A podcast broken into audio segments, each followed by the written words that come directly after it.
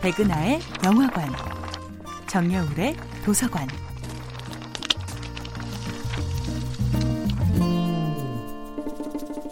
안녕하세요. 여러분과 아름답고 풍요로운 책 이야기를 나누고 있는 작가 정여울입니다.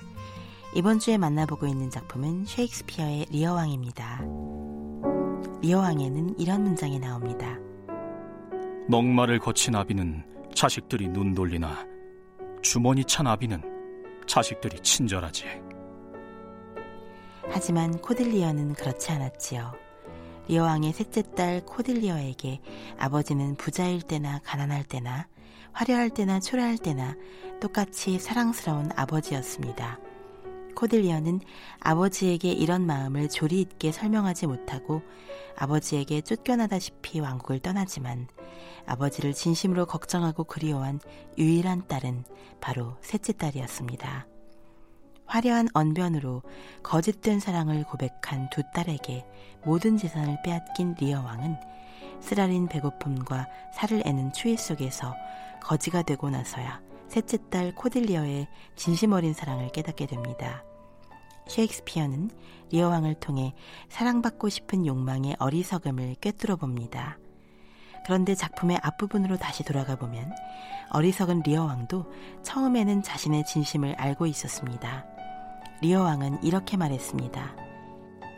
나는 코딜리어를 가장 사랑했소.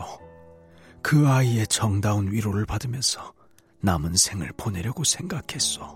그 믿음을, 그 진심을 그대로 따랐더라면 리어 왕은 그렇게 비참한 여생을 보내지 않았을 것입니다.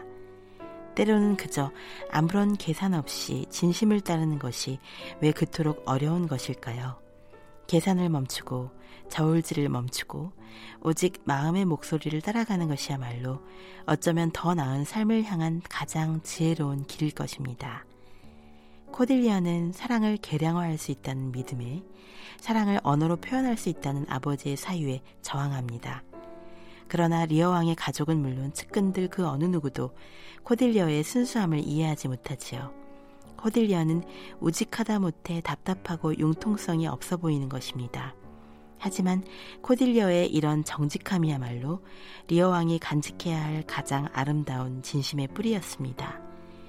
진심 어린 사랑은 화려한 수사학을 필요로 하지 않습니다. 오직 마음 깊은 곳의 따스함만이 우리의 힘겨운 삶을 구원할 수 있습니다. 정야울의 도서관이었습니다.